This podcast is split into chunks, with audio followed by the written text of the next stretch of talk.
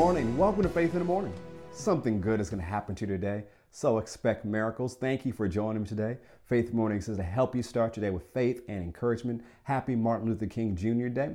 Let's get started with today's podcast by going over our faith family confession. You'll find that our 2023 faith family confession in the show notes if you're listening on podcast, but also in the description in social media. So say with me, say, I am the salt of the earth. I am the light of this world. Jesus said it, so I believe it. I am a carrier of the glory of God. Today I will experience the extreme goodness of God.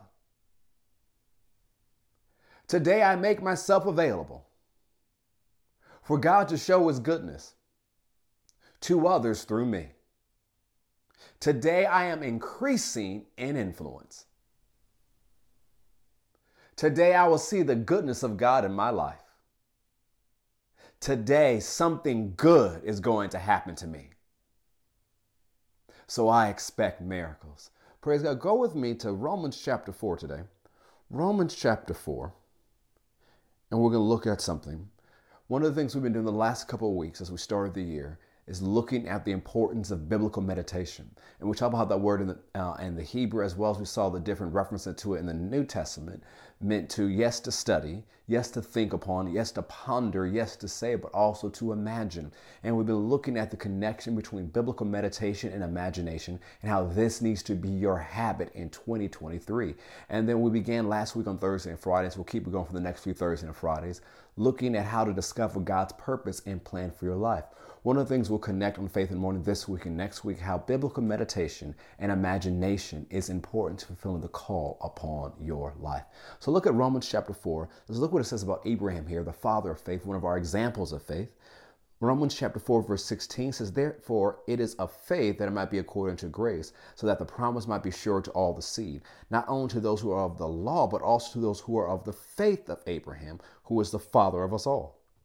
As it is written, I have made you a father of many nations, in the presence of him whom he believed, God who gives life to the dead and calls those things which do not exist as though they were or though they did, who contrary hope in hope believed, so that he became the father of many nations according to what was spoken, so shall your descendants be.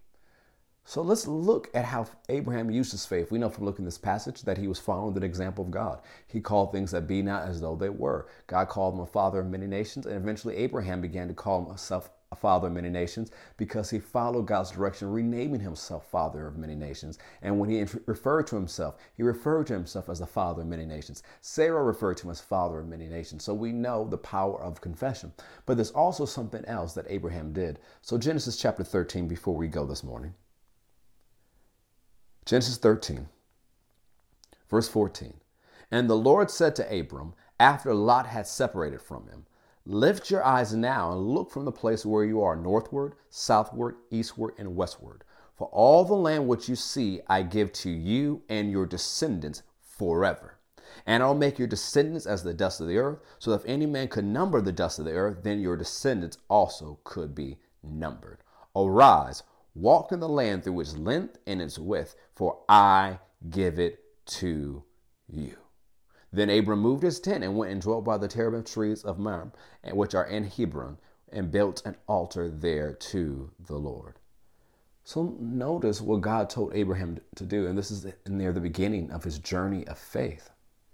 He says, Go and look to the north, the south, east, and the west. Walk through this entire area because what you see is what I'm giving to you.